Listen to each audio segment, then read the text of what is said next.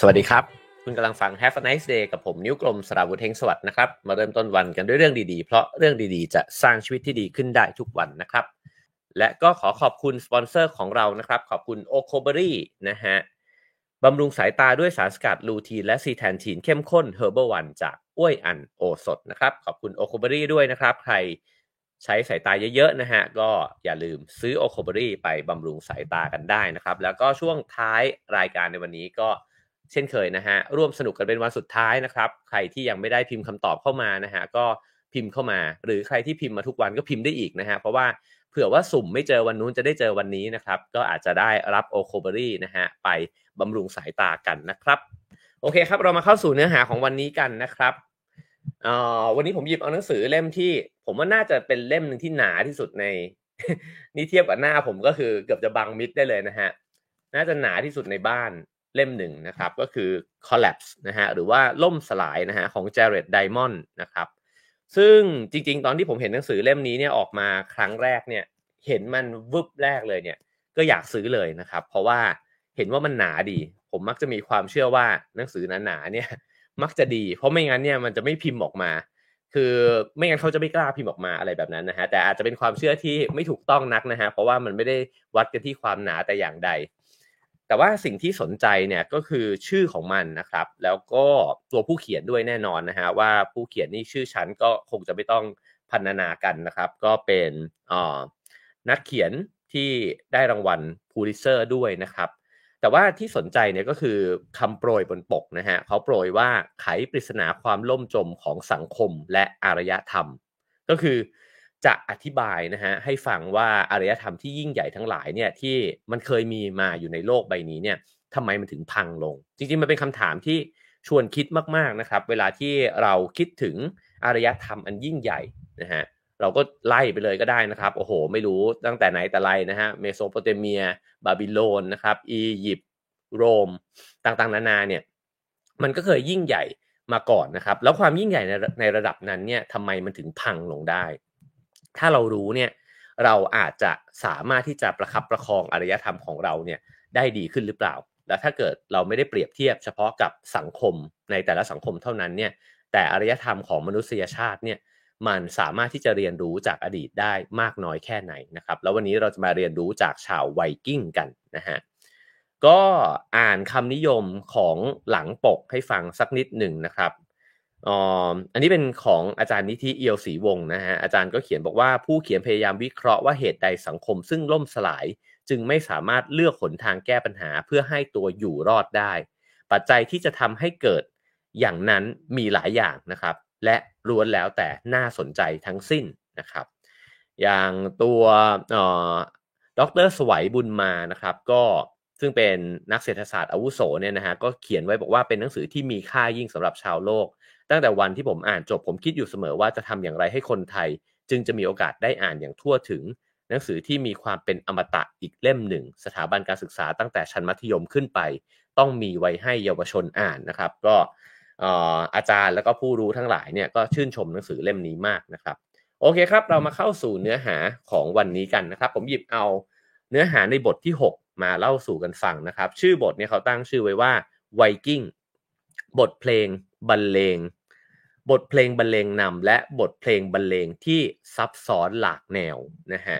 มาดูกันว่าอะไรที่มันซับซ้อนแบบนั้นนะครับเขาก็ขึ้นต้นแบบนี้ฮะว่าในภาษาของชาวไวกิ้งเนี่ยนะฮะหรือว่าภาษานอร์สโบราณเนี่ยนะครับคำว่า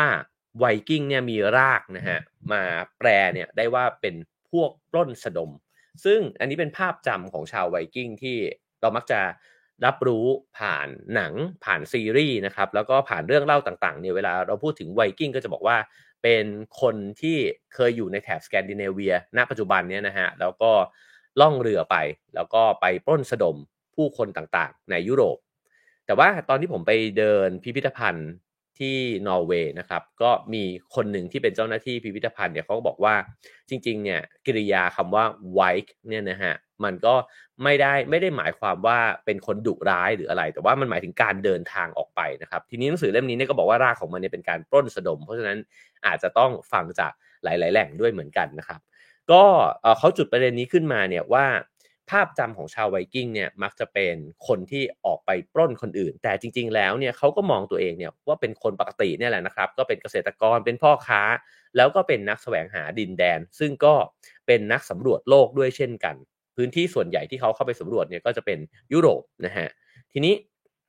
เขาบอกว่าไวกิ้งซึ่งตั้งถิ่นฐานในภาคยุโรปต่างๆเนี่ยนะครับแล้วก็ขยายตัวเนี่ยออกไปตามเกาะต่างๆ โดยเฉพาะเริ่มต้นจากเกาะของอังกฤษเนี่ยนะฮะแล้วก็ ค่อยๆ ผสมผสานกลมกลืนไปกับประชากรพื้นเมือง ซึ่ง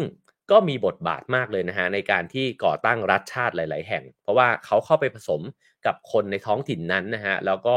มีลูกมีหลานเนี่ยกันออกมา ก็เป็นสมาชิกเนี่ยของรัฐชาติเนี่ยเช่น รัสเซียนะครับอังกฤษฝรั่งเศส แล้วก็นิคมวินแลนด์นะฮะอันนี้ก็เดี๋ยวตอนจบก็จะเล่าถึงเรื่องนี้ด้วยนะครับ ซึ่งออไอ้เจ้านิคมทั้งหลายเนี่ยมันก็เหมือนกับไวกิ้งเนี่ยก็ล่องเรือไป แล้วก็ไปตั้งรกรากเนี่ยในหลาย ๆ พื้นที่นะฮะบางที่ก็เป็นเกาะบางที่ก็เป็นเกาะที่มันใหญ่สักหน่อยหนึ่งนะฮะอย่างกรีนแลนด์เนี่ยก็ไปถึงเลยนะครับ ซึ่งจริงเนี่ยมันห่างไกลจากยุโรปมาก ถ้าเกิดว่าเราลองดูตามแผนที่เนี่ยกรีนแลนด์มันก็ห่างออกไปจากแผ่นดินของยุโรปเนี่ยมากเลยทีเดียวนะครับ แล้วก็สามารถอยู่ที่นั่นเนี่ยได้ถึง 450 ปี จนกระทั่งสาบสูญไปในที่สุด อันนี้ก็เป็นเครื่องหมาย question mark อันหนึ่งที่จาร์เรดไดมอนด์เนี่ยเขาโยนไว้ให้ตั้งแต่ตอนต้นนะฮะว่าทำไมไวกิ้งที่ไปที่กรีนแลนด์เนี่ยถึงอยู่ได้ไม่ต่อเนื่องนะครับ แล้วก็เขาก็เล่าต่อไปว่าพวกไวกิ้งทั้งหลายเนี่ยก็สืบทอดมาจากเชื้อสายบรรพบุรุษเดียวกัน แล้วก็ แต่ว่ามีชะตาชีวิตเนี่ยชะตากรรมเนี่ยไม่เหมือนกันนะครับอะไรที่มันเป็นปัจจัยนั้น ผมว่าส่วนหนึ่งที่มันน่าสนใจของหนังสือเล่มนี้เนี่ยเขาพยายามที่จะคลี่คลายให้เห็นนะครับว่าเมื่ออผู้คนเนี่ยอยู่ในจุดต่างๆ ที่มีสภาพแวดล้อมแตกต่างกันนะครับ มีวิถีชีวิตมีสังคมที่แตกต่างกันเนี่ยมันทำให้พวกเขารับมือกับความเปลี่ยนแปลงต่างๆ ในโลก แล้วก็ที่มันเกิดขึ้นในสังคมเนี่ยได้แตกต่างกันด้วยนะครับ คราวนี้ ก็เล่าต่อนะฮะว่าในกรีนแลนด์เนี่ยก็นับว่าเป็นกรณีศึกษาอันหนึ่งนะครับ ว่าพวกไวกิ้งเนี่ยได้ไปพบกับคนอีกกลุ่มหนึ่งก็คือพวกอินูอิตนะฮะหรือบางคนอาจจะคุ้นกับการเรียกว่าเอสกิโมนะฮะก็เป็นคนที่คุ้นชินอยู่กับการอาศัยอยู่ในเขตอากาศหนาว แล้วก็อยู่กับหิมะต่างๆนะครับ ซึ่งกลุ่มไวกิ้งที่ได้ไปเจอกับชาวอินูอิตเนี่ยก็ เหมือนกับว่าไปเจอกับวัฒนธรรมแล้วก็วิถีชีวิตเนี่ยที่แตกต่างจากของตัวเองนะฮะทีนี้เนี่ยเขาสามารถที่จะรวมตัวเนี่ยเข้ากับวัฒนธรรมเดิมเนี่ยได้มากน้อยแค่ไหนนะครับ เดี๋ยวเล่าๆไปก็จะค่อยๆเห็นภาพมากขึ้นนะฮะแล้วก็อีกอย่างหนึ่งนะครับว่าคำถามที่ตั้งไว้ก่อน หนังสือเล่มนี้ก็เริ่มต้นแบบนี้นะฮะคือขึ้นต้นด้วยเครื่องหมาย question mark เยอะๆก่อนแล้วเดี๋ยวก็นำมาซึ่งคำตอบนะครับ อีกอันหนึ่งที่ถามไว้ก็คือว่าแม้ตกอยู่ในสภาพแวดล้อมที่ยากลำบากเนี่ยใช่ว่าสังคมมนุษย์เนี่ยจะต้องล่มสลายลงอย่างไม่อาจหลีกเลี่ยงได้นะฮะทั้งนี้เนี่ยขึ้นอยู่กับวิธีตอบสนองของตัวมนุษย์เองต่างหากก็มันเทียบเคียงกับยุคสมัยปัจจุบันนะครับ เรายังลุ้นกันอยู่เลยว่า เดี๋ยวน้ำจะท่วมกรุงเทพหรือเปล่านะครับ แล้วก็จริง ๆ บรรดาผู้เชี่ยวชาญเรื่องสิ่งแวดล้อมทั้งหลายเนี่ยก็ต่างก็บอกกันว่า ภัยพิบัติทางธรรมชาติมันก็จะรุนแรงมากขึ้นเรื่อยๆนะครับ เพราะฉะนั้นเป็นเรื่องที่ก็น่าจะเรียนรู้แล้วก็น่าจะขบคิดร่วมกันนะครับ คราวนี้เขาก็เล่าต่อไปนะฮะว่าในบางพื้นที่เนี่ยไวกิ้งเนี่ยก็ไปทำลายสิ่งแวดล้อมนะฮะในพื้นที่ที่เขาได้เหมือนกับได้ขึ้นฝั่งไป แล้วก็ได้ไปครอบครองพื้นที่นะครับ แล้วเขาก็ต้องประสบทุกยากเนี่ยจากการเปลี่ยนแปลงของสภาพอากาศ อีกอันหนึ่งก็คือว่า ค่านิยมทางวัฒนธรรมของพวกเขาเองเนี่ยก็มีอิทธิพลต่อผลลัพธ์ที่เกิดขึ้นด้วย นั่นแปลว่าเขาเนี่ยหอบพิ้วเอานิสัยใจคอนะครับเอาวิถีชีวิตของเขาเนี่ยขึ้นไปบนแผ่นดินใหม่ด้วย แล้วสิ่งนั้นเนี่ยมันมันเหมาะสมกับแผ่นดินใหม่เนี่ยมากน้อยแค่ไหน แล้วเมื่อมันไม่เหมาะเนี่ยมันส่งผลอะไรบ้างนะครับ เดี๋ยววันนี้เราก็จะมาดูกันนะครับ ทีนี้ เริ่มต้นบทเพลงเนี่ยที่เขาจะบรรเลงให้ฟังเนี่ยนะครับเขาเริ่มต้นพูดถึงไอซ์แลนด์แล้วก็กรีนแลนด์ก่อนนะครับว่าการขยายตัวอย่างรวดเร็วของไวกิ้งเนี่ยเข้าไปในยุโรปนะฮะตั้งแต่ในประมาณสักคริสต์ศักราชที่ 793 นะครับก็แถวๆเกือบจะ 800 แล้วเนี่ยแหละ ก็จะเป็นจุดเริ่มต้นนะฮะที่ประวัติศาสตร์เนี่ยเริ่มพูดถึงไวกิ้งแล้วก็ไวกิ้งมีบทบาทขึ้นในยุโรปนะฮะจากนั้นเนี่ยก็เขาบอกว่า ให้อาจจะต้องทดไว้ในใจด้วยว่าองค์ประกอบของอารยธรรมยุโรปเนี่ยจริงๆมันเกิดขึ้นมาเนี่ยตั้งแต่หมื่นกว่าปีก่อนนะฮะในดินแดนพระจันทร์เสี้ยวอันอุดมสมบูรณ์เนี่ยนะฮะซึ่งก็อยู่ทางตะวันตกเฉียงใต้ของทวีปก็นับไปตั้งแต่จอร์แดนนะครับไปจนกระทั่งถึงภาคตะวันออกเฉียงใต้ในของตุรกีก็ในดินแดนที่เป็นแถบตะวันออกกลางนะฮะอาจจะเป็นเริ่มตั้งแต่อิรักแถวๆนั้นเลยนะครับเพราะฉะนั้นเนี่ยเป็นแหล่งกำเนิดของ การเลี้ยงสัตว์นะฮะการทำการเกษตร แล้วก็เป็นจุดแรกเลยที่มนุษย์เนี่ยเริ่มที่จะใช้ล้อนะครับ แล้วก็มีการใช้ทองแดงสำริดนะฮะบรอนซ์แล้วก็เหล็กกล้าเนี่ยขึ้นมา แล้วก็ค่อยๆก่อเป็นเมืองใหญ่เมืองเล็กนะฮะเกิดเป็นสังคมขึ้นมา เกิดเป็นอาณาจักร แล้วก็เป็นจุดเริ่มต้นนะฮะที่จะค่อยๆ เริ่มมีศาสนาเนี่ย แล้วก็ค่อยๆ แผ่กระจายเข้ามาสู่ยุโรปนะฮะ จากนั้นเนี่ยไอ้เจ้าอารยธรรม แล้วก็ความรุ่งเรืองของอารยธรรมยิ่งใหญ่เหล่านี้เนี่ยก็ค่อยๆ พลิกโฉมยุโรปเนี่ยไปนะฮะไล่มาตั้งแต่ภาคตะวันออกเฉียงใต้นะครับ ไปจนถึงตะวันตกเฉียงเหนือนะครับ แล้วก็ก็ไล่มาจากทิศตะวันออกก่อนนะฮะแล้วก็ขึ้นไปเรื่อยๆ ถึงทิศตะวันตกที่ไปทางเหนือมากขึ้นนะครับจากนั้นเนี่ยก็ไปสู่ประเทศกรีซนะครับ ก็อย่างที่เรารู้กันคราวนี้ก็สู่เข้าสู่อารยธรรมตะวันตก เรียบร้อยแล้วนะฮะทีนี้ที่ไล่มามันสำคัญยังไง เราจะเห็นว่าลากลูกศรมาเนี่ยสแกนดิเนเวียเนี่ยมันอยู่ไกลนะฮะมันอยู่ไกลจากไอเส้นทางแห่งความรุ่งเรืองนี้มากเลย ฉะนั้นเนี่ยการเกษตรเนี่ยนะครับก็เพิ่งเข้ามาอยู่ใน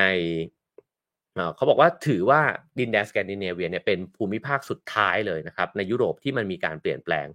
เกษตรเนี่ยก็เพิ่งเข้ามาประมาณสัก 2,500 ปีก่อนคริสตกาลเท่านั้น คือจริงๆเนี่ย เขาได้ทำการเกษตรกันมาหมื่นกว่าปีแล้วนะครับ แล้วก็นอกจากนั้นเนี่ยดินแดนในแถบสแกนดิเนเวียเนี่ยก็ยังห่างไกลอารยธรรมโรมันด้วย คือถ้าบอกว่าตะวันตกเนี่ยมารุ่งเรืองมากๆ ในอาณาจักรที่ยิ่งใหญ่มากๆแบบโรมันใช่ไหมครับแล้วก็แผ่กระจายเนี่ยไปเรื่อยเลยนะฮะแต่สแกนเนี่ยมันไกลเหลือเกิน มันก็ไม่ได้รับอิทธิพลจากความรุ่งเรืองนั้นนะฮะนี่จึงเป็นสาเหตุนะครับให้สแกนดิเนเวียเนี่ยเป็นพื้นที่ที่ล้าหลังที่สุดในทวีปยุโรปเลย จนกระทั่งถึงยุคกลางนะครับ ก็น่าสนใจว่ายุคกลางเนี่ยไล่มาเรื่อยๆนะฮะแล้วอยู่ๆเนี่ยก็มีไวกิ้งใช่ไหมฮะคือไวกิ้งเนี่ยเขาก็เขาก็อยู่ในแถบเนี้ยอยู่ในพื้นที่ตรงนี้มาตั้งนานแล้วนะฮะแต่ก็ไม่ไม่เคยมีบทบาทมีอิทธิพลนะฮะแล้วเขาไปมีอิทธิพลจนกระทั่งตอนที่ปลายปลายยุคกลางแล้วก็เข้าสู่ยุคของเขาเนี่ยนะฮะยุค 800เนี่ยได้ยังไงนะครับเขาบอกว่าอ๋อสแกนดิเนเวียเนี่ยมีสิ่งหนึ่งที่เป็นปัจจัยเกื้อหนุนนะฮะนั่นก็คือ ธรรมชาติ อย่างแรกเลยเนี่ยก็คือมีขนสัตว์จากป่าทางตอนเหนือนะฮะก็มีตั้งแต่หนังแมวน้ำมีขี้ผึ้งนะครับ แล้วก็ถือว่าเป็นสินค้าราคาแพงที่เป็นที่ต้องการในส่วนต่างๆ ส่วนอื่นเนี่ยของยุโรปนะฮะอย่างที่2เนี่ยก็คือพวกฟยอร์ดทั้งหลายนะฮะก็คือชายทะเลที่มันว้าวแหว่งแหว่งซึ่งอันนี้ก็คือนอร์เวย์นี่คือสุดยอดมากๆนะครับ สิ่งนี้ส่งผลอะไรก็ทำให้การเดินทางทางน้ำเนี่ยทำได้รวดเร็วกว่าการเดินทางทางบก มัน มันสร้างอะไรขึ้นมานะครับ มันสร้างมันทั้งทักษะในการที่ทำให้คนแถบนั้นเนี่ยสร้างเรือ แล้วก็ทำเรือเนี่ยได้เก่ง เพราะฉะนั้นเนี่ยเทคนิควิธีในการเดินเรือนะครับ แล้วก็ทำเรือขึ้นมาเนี่ยก็เลยค่อยๆ ฟูมฟักขึ้นมา และชาวไวกิ้งเนี่ยก็เลยทำเรือเนี่ยเก่งมากขึ้นเรื่อยๆนะครับเทคโนโลยีการแล่นเรือที่มีใบเนี่ยนะฮะจากเมดิเตอร์เรเนียนเนี่ยก็แพร่เข้ามาในสแกนดิเนเวียเนี่ยแถวๆประมาณสักคิศักราชที่ 600นะครับ แล้วสภาพอากาศที่อบอุ่นขึ้นเนี่ยก็มีเทคนิคการไถพรวนเนี่ยนะฮะเข้ามาคือภูมิอากาศเอ่อสภาพอากาศเนี่ยมันเปลี่ยนแปลงไปเรื่อยๆเลย ถ้าเกิดว่าอ่านประวัติศาสตร์ของสแกนดิเนเวียก็จะเห็นว่ามีช่วงที่มันหนาวจัดมากๆนะครับ แล้วก็มีช่วงที่มันอุ่นขึ้น แล้วก็กลับไปหนาวอีกนะฮะ ทีนี้เอ่อเขาบอกว่า ไอ้เจ้าพอมันมีการเกษตรเข้ามานะครับ ก็มีส่วนกระตุ้นให้เกิดการผลิตอาหารเนี่ยเพิ่มขึ้น พอผลิตอาหารเพิ่มขึ้นเนี่ยสแกนดิเนเวียก็สะสมประชากรเนี่ยได้เพิ่มมากขึ้นนะครับ ทีนี้จริง ๆ แล้วเนี่ยพื้นที่ส่วนใหญ่อย่างในนอร์เวย์นะครับที่ที่ไปเห็นมาก็เป็นแบบนี้จริงๆนะฮะก็คือว่าเต็มไปด้วยภูเขาแล้วก็พื้นที่สูงชันนะฮะฉะนั้นเนี่ยมีเพียงแค่ร้อยละสามของพื้นที่เท่านั้นเองที่ทำการเกษตรได้ แล้วก็โอกาสที่ชาวสแกนดิเนเวียเนี่ยจะหาพื้นที่เพาะปลูกใหม่ๆ ในแผ่นดินเกิดของตัวเองเนี่ยมันมีน้อยมาก ตรงนี้นี่เป็นจุดเปลี่ยนแล้วครับ ก็คือว่าพอมีการทำการเพาะปลูกได้ ผลผลิตมากขึ้นประชากรมากขึ้นนะฮะแต่ว่าพื้นที่เนี่ยที่มันจะปลูกพืชเนี่ยมันน้อยเหลือเกินเขาก็เริ่มคิดแล้วว่าเอายังไงดีละ่ะแผ่นดินมันหมดแล้วมันไม่ใช่แผ่นดินเนี่ยมันไม่กว้างขวางนะครับ คือมันกว้างขวางมาก ตอนที่ไปเดินดูพิพิธภัณฑ์ที่นอร์เวย์ผมก็ถามเจ้าหน้าที่เขาเหมือนกันว่าทำไมอะที่เนี่ยมันเขียวไปหมดเลย แล้วมันก็แผ่นดินกว้างขวางมากเลยเนี่ยทำไมเขาต้องออกเดินเรือ นะฮะพอมาอ่านเล่มนี้ก็เลยเข้าใจมากขึ้นว่าประชากรมันเยอะขึ้นด้วยในช่วงนั้นนะครับ แล้วก็เขาก็เลยต้องแสวงหาแผ่นดินใหม่ ในการที่จะไปหาอาหารนะฮะหาพื้นที่เพาะปลูกแล้วก็หาทรัพยากรเนี่ยมาเลี้ยงตัวเอง แต่ก็ยังมีเหตุเหตุผลเนี่ยสลับซับซ้อนมากไปกว่านั้นอีกนะครับ เพราะฉะนั้นเนี่ยมันก็ควบคู่กันไปกับเทคนิคของการต่อเรือใหม่เนี่ยได้เก่งมากขึ้นเรื่อยๆนะฮะฉะนั้นก็เลยเกิดเรือเนี่ยที่ใช้ได้ทั้ง วิธีการใช้กันเชียงเรือเนี่ยนะฮะแล้วก็ใบเรือเนี่ยเข้าด้วยกัน แล้วก็กินน้ำตื้นทำให้มันคล่องตัว แล้วก็มีความเร็วสูงนะครับ อันนี้เนี่ยถือว่าเป็นเรืออุดมคติเลยสำหรับการเคลื่อนที่ไปในน้ำนะฮะเพราะว่ามันก็จะส่งขนส่งสินค้าเนี่ยได้อย่างสะดวกสบายนะครับ แล้วก็ไปไกลได้ด้วยนะฮะแล้วก็ไปได้เร็วขึ้นด้วย เพราะฉะนั้นเรือของชาวไวกิ้งก็เลยเริ่มออกล่องไปนะฮะถึงยุโรปแล้วก็ไปถึงแผ่นดินที่เป็นอังกฤษในตอนปัจจุบันนี้เนี่ยนะครับ แล้วนอกจากนั้นเนี่ยไอ้เจ้าเรือของไวกิ้งเนี่ยก็ยังสามารถที่จะลากไปเกยชายหาดตื้นๆเนี่ยได้นะฮะแล้วก็ยังพายทวนแม่น้ำเนี่ยเข้าไปถึงแผ่นดินด้านในได้ด้วย ผมว่านี้เป็นฟังก์ชันที่พิเศษมากนะครับก็คือว่ามันไม่ได้จอดอยู่แค่ริม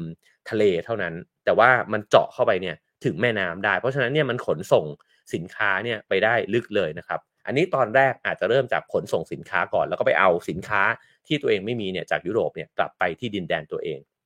แต่พอตอนหลังเนี่ยเริ่มมีการปล้นสะดม เริ่มมีการออไปยึดดินแดนเขาเนี่ยไอ้เจ้าเรือเหล่านี้เนี่ยก็ทรงประสิทธิภาพมากๆ เช่นกันนะครับเขาก็เล่าอย่างนี้ฮะว่า พอเริ่มต้นเนี่ยเดินทางไปแล้วก็ค้าขายก่อน พอเริ่มค้าขายเฮ้ยมันมีคนรวยนี่ว่า คนยุโรปมันก็มีมีเงินแล้วก็มีทรัพยากรเยอะแยะเลยนะฮะเเอ๊ะงั้นถ้าเราลองไม่ขายเราปล้นเลยได้ไหมนะ ซึ่งพอปล้นได้ปุ๊บเนี่ยก็เลยเริ่มรู้สึกว่าเฮ้ยอย่างนั้นเนี่ยเราก็อาศัยการปล้นสะดมเนี่ยเอาเลยก็ได้นะครับ เพราะฉะนั้นเนี่ยลูกเรือของไวกิ้งเนี่ยก็อาศัยเรือของตัวเองที่รวดเร็วนะฮะไปเหมือนกับอย่างแรกก็คือปล้นก่อน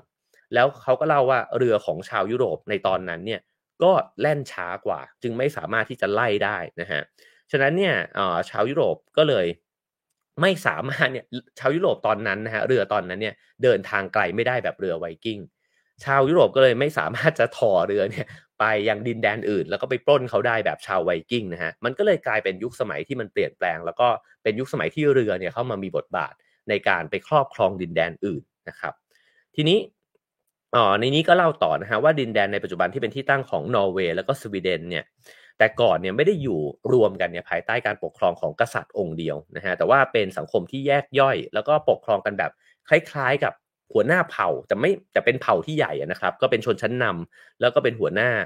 บรรดาหัวหน้าเหล่านี้เนี่ยก็ต้องแข่งกันไปแย่งชิงทรัพย์สินของดินแดนต่างๆ เพื่ออะไรนะครับก็เพื่อให้ตัวเองเนี่ยยิ่งใหญ่มากขึ้น แล้วก็ร่ำรวยมากขึ้น ที่นอร์เวย์เนี่ยนะครับจะที่โลโฟเทนเนี่ยจะมีพิพิธภัณฑ์อันหนึ่งซึ่ง สำคัญมากเลยก็คือสิ่งที่เขาเรียกว่า long house นะฮะเป็นบ้านชาวไวกิ้งเนี่ยที่เก่าแก่ที่ยังคงหลงเหลือในสภาพสมบูรณ์ที่สุดเนี่ยอยู่นะครับยาวมากเป็นบ้านหลังที่ยาวที่สุด เท่าที่ผมเคยเห็นมาในชีวิตนะฮะอ่อน่าจะร้อยสามสิบกว่าเมตรนะครับ ก็อ่อหัวหน้าเผ่าเนี่ยจะเรียกว่าเผ่าดีไหมเอ่ย คือหัวหน้าของชุมชนเนี่ยนะครับที่ที่ยิ่งใหญ่แล้วก็ร่ำรวยเนี่ยก็จะสร้างบ้านที่ใหญ่มากขึ้นเรื่อย แต่บ้านเนี่ยก็ไม่ได้มีแค่หลังเดียว รอบๆบบ้านเนี่ยก็จะเป็นบ้านของลูกน้องทั้งหลายใช่ไหมครับ ก็ทำการเกษตรเลี้ยงวัวเลี้ยงหมูกันอยู่แถวๆนั้นนะฮะแล้วแล้วเมื่อคุณมีอำนาจมากเนี่ยคนก็จะอยากมาสวามิภักดิ์ด้วยนะครับ เพราะฉะนั้นเนี่ยในนี้ก็เลยเล่าว่าบรรดาหัวหน้าทั้งหลายเนี่ยก็ต้องไปออกแย่งชิงทรัพย์สินจากต่างแดนมานะครับ แล้วก็หัวหน้าที่พ่ายแพ้เนี่ยก็จะต้องเหมือนกับก็เหมือนกับ ไม่มีที่อยู่หรือว่าต้องมาสวามิภักดิ์กับหัวหน้าที่ยิ่งใหญ่กว่านะครับ ซึ่งตรงนี้ก็มีประเด็นสำคัญเหมือนกันว่า คนที่อยู่ไม่ได้เนี่ยสุดท้ายก็จะต้องล่องเรือออกไปอีกเหมือนกัน ไปหาดินแดนใหม่ของตัวเอง แล้วก็ไปเกิดเป็นชุมชนใหม่ๆเนี่ยของชาวไวกิ้งในยุคนั้นนะครับ ซึ่งเขาบอกว่าอย่างในนอร์เวย์ในตอนนั้นนะฮะก็แล่นเรือเนี่ยไปในทิศทางต่างๆนะครับ ไปตั้งแต่อ๋อมีอ่ามีการแยกสายกันนะฮะ คนที่ตั้งคนที่เคยอยู่ในแถบที่เป็นนอร์เวย์ในปัจจุบันเนี่ยนะครับ ก็เดินเรือมุ่งสู่ทะเลบอลติกนะครับแล้วก็แล่นเรือทวนน้ำเนี่ยขึ้นไปตามแม่น้ำที่ไหลจากรัสเซียนะฮะลงไปทะเลบอลติก แล้วก็มุ่งลงไปสู่แม่น้ำโวลกานะฮะแล้วก็ไปสู่ทะเลดำทะเลสาบแคสเปียนนะฮะอันนี้ก็ไปค้าขายกับไบแซนไทน์ซึ่งตอนนั้นก็ก็มั่งคั่งนะฮะแล้วก็ไปจัดตั้งนครเคียฟเนี่ยขึ้นมาด้วยนะครับ ก็เป็นเคียฟ อย่างที่อยู่ในรัสเซียในปัจจุบันใช่ไหมฮะแล้วก็อย่างสายของเดนมาร์กนะครับ ก็แล่นเรือไปยังทิศทางทิศตะวันตกนะครับ แล้วก็ไปสู่ด้านตะวันตกเฉียงเหนือของยุโรปนะฮะไปชายฝั่งด้านตะวันตกของอังกฤษนะครับ ก็เดนมาร์กก็ไปขึ้นทางอังกฤษ แล้วก็อีกสายหนึ่งก็จะเป็นสวีเดนนะฮะสวีเดนเขาบอกว่าก็ไปผสมกลมกลืนเนี่ยกับประชากรรัสเซีย ไวกิ้งของเดนมาร์กก็ไปผสมกับอังกฤษนะครับ ซึ่งไอ้เจ้าระหว่างการผสมกลมกลืนกันนี้เนี่ยมันก็นำเอาภาษาของชาวสแกนดิเนเวียเนี่ยไปด้วยนะฮะเช่นเดียวกันกับพันธุกรรมของชาวสแกนดิเนเวียด้วยนะฮะเพราะฉะนั้นเนี่ยหลาย ๆคำในภาษาอังกฤษเนี่ยก็มาจากภาษาของชาวนอร์สนี่เองนะฮะเช่นคำว่า awkward นะฮะเอ่อ die ที่แปลว่าตายเนี่ยนะครับหรือ egg ที่แปลว่าไข่นะฮะแล้วก็ skirt ที่แปลว่ากระโปรงเนี่ยนะครับ ก็ เอ่อเป็นคำที่ได้มาจากภาษาของชาวนอร์สด้วยเช่นกันนะฮะทีนี้เขาบอกว่าการปล้นสะดมของชาวไวกิ้งในยุโรปเนี่ยก็ค่อยๆ ลดน้อยลงนะฮะเพราะว่าเพราะว่าอะไรตรงนี้ก็น่าสนใจว่าเออเฮ้ยเคยป้นสะดมกันโครมโครมเนี่ยทำไมอยู่ๆมันน้อยลงนะฮะเขาบอกว่าชาวยุโรปที่เป็นกลุ่มเป้าหมายเนี่ยก็รู้ทันแล้วว่าจะถูกไอ้พวกนี้ปล้นนะฮะ ก็เลยต้องพยายามที่จะป้องกันตัวเอง ก็หาเอาวงอาวุธเนี่ยมาป้องกันตัวเองมากขึ้น เพราะฉะนั้นปล้นเขาเนี่ยยากขึ้น ประจวบกับอำนาจของกษัตริย์จากอังกฤษและฝรั่งเศสนะฮะแล้วก็รวมถึงจักรพรรดิของเยอรมันเนี่ยก็มีเพิ่มมากขึ้นในตอนนั้นนะฮะในขณะเดียวกันในด้านฝั่งของสแกนเองเนี่ยฝั่งนอร์เวย์เนี่ยก็เพิ่มอำนาจขึ้นนะครับแล้วก็เริ่มที่จะควบคุมบรรดาหัวหน้าชุมชนทั้งหลายเนี่ยรวบอำนาจเนี่ยเข้ามาด้วยกัน ก็เหมือนกับ เทรนด์มันก็กลายเป็นว่ามีผู้ปกครองที่ยิ่งใหญ่เนี่ยเพิ่มมากขึ้นนะฮะแล้วก็ในส่วนภาคพื้นทวีปเนี่ยพวกแฟรงค์เนี่ยนะฮะก็ขับไล่ชาวไวกิ้งเนี่ยออกไปจากบริเวณพื้นที่ของตัวเองด้วย เพราะฉะนั้นมันก็มาถึงจุดเปลี่ยนอีกจุดเปลี่ยนหนึ่งนะครับ ว่าพอปล้นเขาไปได้สักพักหนึ่งเนี่ยก็บรรดาคนที่ถูกปล้นเนี่ยเขาก็แข็งแรงมากขึ้นนะฮะแล้วก็ปล้นเขาเนี่ยได้น้อยลง จากนั้นเนี่ย ก็เล่าต่อไปนะฮะว่าบรรดาอาณาจักรในสแกนดิเนเวียเนี่ยก็วิวัฒนาการเนี่ยเป็นรัฐปกติทั่ว ๆ ไปนะครับ ค่อยๆ วิวัฒนาการมา แล้วก็ค้าขายกับรัฐอื่นในยุโรปนะฮะมีสงครามกันอยู่บ้างเป็นครั้งคราวนะครับ แต่ว่าก็จะไม่มีการล่องเรือไปปล้นสะดมกัน ซื่อๆซึ่งซึ่งหน้าแบบเดิมเนี่ยอีกต่อไปแล้วนะฮะทีนี้ เขาบอกว่าหลังจากอาศัยอยู่ในสแกนดิเนเวียเนี่ยมาตั้งนานเป็นพันปีหรือว่าหลายพันปีนะฮะผู้คนเหล่านี้เนี่ยทำไมพวกเขาเนี่ยถึงขยายตัวกันได้อย่างรวดเร็วนะครับแล้วก็ถึงจุดสูงสุดเนี่ยแถวๆในประมาณที่ศักราชที่ 700 กว่าๆไปปลายเกือบๆจะ 800เนี่ยนะฮะจากนั้นเนี่ยก็ค่อยๆ ขยายตัวเนี่ยน้อยลงจนกระทั่งยุติลงนะฮะใน 3 ศตวรรษถัดมานั่นก็คือจริงๆ ช่วงที่ ไวกิ้งห้าวๆเนี่ยมันก็จะอยู่ประมาณสัก 800 ถึง 1,000 กว่าๆนะฮะหลังจากนั้นเนี่ยบทบาทของพวกเขาเนี่ยก็ลดน้อยลงทำไมถึงเป็นแบบนั้นนะครับเจเรตไดมอนด์นี่ก็ตอบบอกว่าเออก็อาจจะตั้งคำถามได้ว่าเหตุการณ์ที่เกิดขึ้นเนี่ยเกิดจาก 2 อย่างด้วยกันหนึ่งก็คือแรงผลักนะฮะแรงผลักเนี่ยก็คือแรงกดดันด้านประชากรอย่างเมื่อกี้ที่บอกไปว่าประชากรหนาแน่นขึ้นนะฮะก็เลยไปเออก็เลยต้องไปแสวงหาโอกาสเนี่ยจากดินแดนอื่นนะครับ แล้วก็อีกแรงหนึ่งก็คือแรงดึงนะฮะก็เพราะว่าดินแดนอื่นเนี่ยมันมีโอกาสที่ดีกว่า มันอุดมสมบูรณ์กว่านะฮะแล้วก็มีพื้นที่ว่างเปล่าเนี่ยอยู่อีกเยอะเลย เพราะฉะนั้นเนี่ยมันจูงใจให้คนที่อึดอัดหนาแน่นนะฮะหรือคุณอาจจะมีอำนาจน้อยในแผ่นดินนี้เนี่ยคุณก็ล่องเรือไป แล้วก็ไปแสวงโชคกันที่อื่นนะครับ แล้วก็เขาบอกอีกอันหนึ่งก็คือว่านอกจากการเติบโตของประชากรเนี่ยการรวบอำนาจของราชวงศ์นอร์เวย์เนี่ยนะฮะก็เเป็นแรงที่ผลักคนให้ออกไปแสวงหาดินแดนใหม่เนี่ยด้วยเช่นกัน ทางนี้ก็อธิบายว่ามันก็คล้ายกันกับตอนที่ชาวยุโรปเนี่ยก็อพยพออกจากยุโรปเป็นจำนวนมากใช่ไหมฮะในศตวรรษที่ 18 19 แล้วก็ไปที่อเมริกา ก็เหมือนกัน มันก็มีทั้งแรงผลักแล้วก็แรงดูดแบบนี้ด้วยเหมือนกันนะฮะทีนี้สิ่งหนึ่งที่เป็นคำอธิบายที่น่าสนใจนะฮะเขาบอกว่าการขยายตัวของประชากรเนี่ยมันก็เป็นการเร่งปฏิกิริยาอะไรบางอย่างเองนะฮะซึ่ง เหมือนกับว่าพอประชากรมันมีเยอะขึ้นเนี่ยก็มีเยอะขึ้นได้จากอะไร การที่สังคมสังคมหนึ่งเนี่ยจะมีคนเยอะขึ้นได้เนี่ยมันต้องมีเทคโนโลยีที่มันทันสมัยมากขึ้นใช่ไหมฮะ เช่น สามารถผลิตผลผลิตได้มากขึ้น แล้วก็เลี้ยงดูคนได้มากขึ้น มีเทคโนโลยีทางการแพทย์ที่ดีขึ้นต่างๆนานานะฮะ ในกรณีนี้เนี่ยก็คือว่าเพาะปลูกได้ดีขึ้นนะครับ ทีนี้พอประชากรมากขึ้นเนี่ย ประชากรเองก็จะสะสมผลประโยชน์เนี่ยได้มากขึ้นฮะมันก็จะทบทวีแบบนี้ไปเรื่อยๆเขาก็เลยอธิบายว่าในในวงจรลักษณะนี้เนี่ยมันก็เหมือนกับสังคมนั้นเนี่ยมันจะค่อยๆขยายตัวมากขึ้น แล้วก็เจริญเนี่ยมากขึ้นด้วยนี่ก็เป็นวิธีหนึ่งที่ก่อให้เกิดอาณาจักรยิ่งใหญ่ทั้งหลายด้วยเช่นกันนะครับ แล้วก็จนกระทั่งเนี่ยผู้คนเนี่ยกระจายตัวไปครอบครองพื้นที่ต่างๆ จนกระทั่งมันเต็มแล้วก็อัดแน่นนะฮะจากนั้นเนี่ย ไอตัวเร่งปฏิกิริยาเหล่านี้เนี่ยจะหยุดเร่งปฏิกิริยาลง อันนี้เนี่ยจริงๆเขาเปรียบเทียบกับกระบวนการทางเคมีนะฮะว่ามันมีสารเคมีบางตัวเนี่ยที่มันก่อปฏิกิริยาแบบนี้ก็คือพอมันเกิดขึ้นแล้วเนี่ยมันก็ผลิตตัวเองเนี่ยซ้ำๆๆจนกระทั่งไปถึงจุดหนึ่งแล้วก็มันก็จะหยุดนะฮะตรงนี้พออ่านมาถึงตรงนี้ผมว่าก็น่าสนใจ เพราะว่ามันก็คล้ายๆกับโลกยุคปัจจุบันนะฮะว่าพอคนเนี่ยขยายจำนวนประชากรมากขึ้นเรื่อยๆ แล้วผู้คนเนี่ยยึดพื้นที่ในโลกเนี่ย แทบจะไม่เหลือพื้นที่แล้วนะฮะทีนี้เนี่ยมันก็เลยหยุดเร่งปฏิกิริยาของมันเอง แล้วก็คราวนี้มันก็ต้องเป็นปัญหาแล้วครับว่าแล้วจะไปยังไงกันต่อนะฮะมันไม่มีที่ให้คนอยู่แล้วเนี่ยจะไปยังไงกันนะครับคราวนี้เขาก็บอกว่าการขยายตัวของไวกิ้งเนี่ยก็เริ่มยุติลงนะฮะเมื่อพื้นที่ทุกแห่งที่เรือของพวกเขาเนี่ยไปถึงนะฮะแล้วก็ถูกครอบครองแล้วก็ปล้นสะดมเนี่ยไปหมดแล้ว เหมือนกับแต่ก่อนเนี่ยพื้นที่มันสดสดหมดเลยใช่ไหมฮะ คนกลุ่มใหม่ก็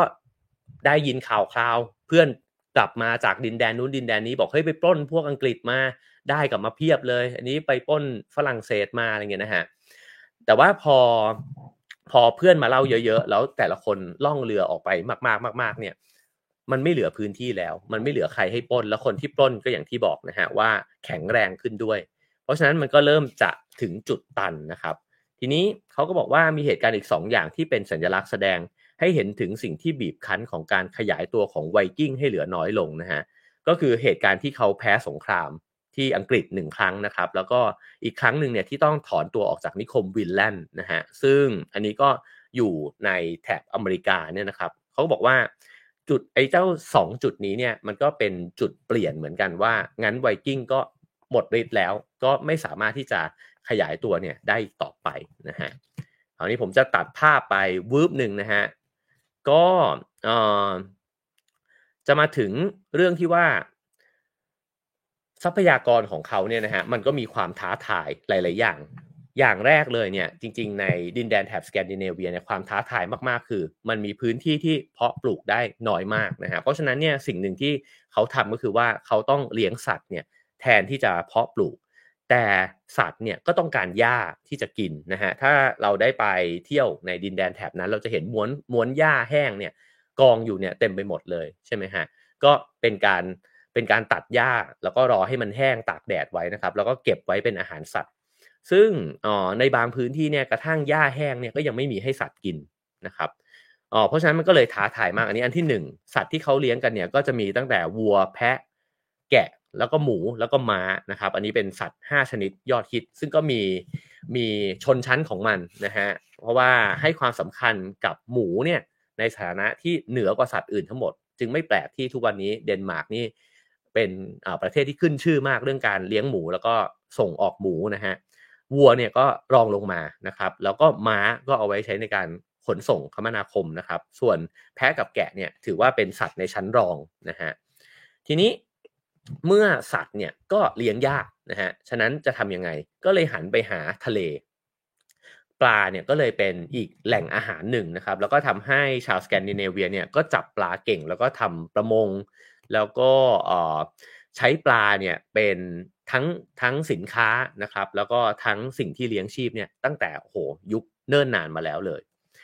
แล้วก็อีกอย่างหนึ่งนะฮะที่พวกเขามีอยู่มากก็คือป่าไม้นะครับ แต่ในนี้เนี่ยอธิบายอันหนึ่งที่น่าสนใจบอกว่าจริง ๆ แล้วเนี่ยเวลาเราไปขุดพบนะฮะแหล่งโบราณคดีทั้งหลายเนี่ยเราก็จะเห็นเหล็กใช่ไหมครับเพราะว่าอาวุธแล้วก็เครื่องมือเครื่องใช้เนี่ยในสมัยนู้นเนี่ยก็ต้องตีเหล็กกันขึ้นมา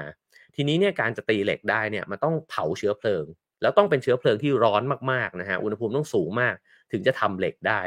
ก็มีการคิดคำนวณนะครับว่าไม้โดยเฉลี่ยเนี่ยสี่ปอนด์นะฮะเมื่อนำไปเผาไฟเนี่ยจะได้ฐานแค่ 1 ปอนด์เท่านั้นเอง เพราะฉะนั้นเนี่ยเวลาเราเห็นเหล็กของชาวไวกิ้งเนี่ยเราสามารถจินตนาการได้ครับว่าเขาไปตัดไม้มาเท่าไหร่ ก็คือต้องใช้ต้นไม้ขนาดไหนเนี่ยมาเผาฟืน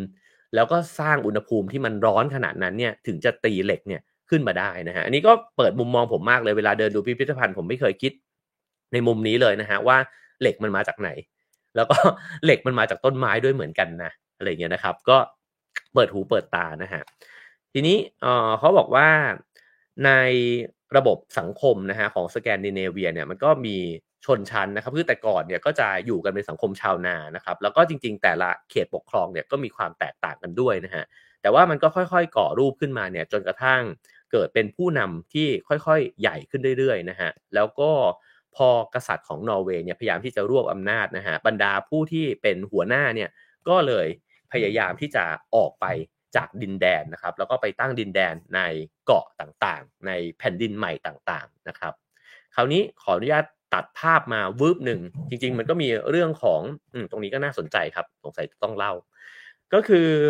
เออเวลาที่ชาวสแกนดิเนเวียเนี่ยเขาออกไปนอกประเทศตัวเองเนี่ยเขาก็ได้ไปเจอคน ในชาติอื่น ในดินแดนอื่นนะฮะเพราะฉะนั้นสิ่งที่เขารับกลับมาด้วยไม่ใช่มีแค่สินค้าเท่านั้น แต่มันคือวัฒนธรรมประเพณีนะฮะ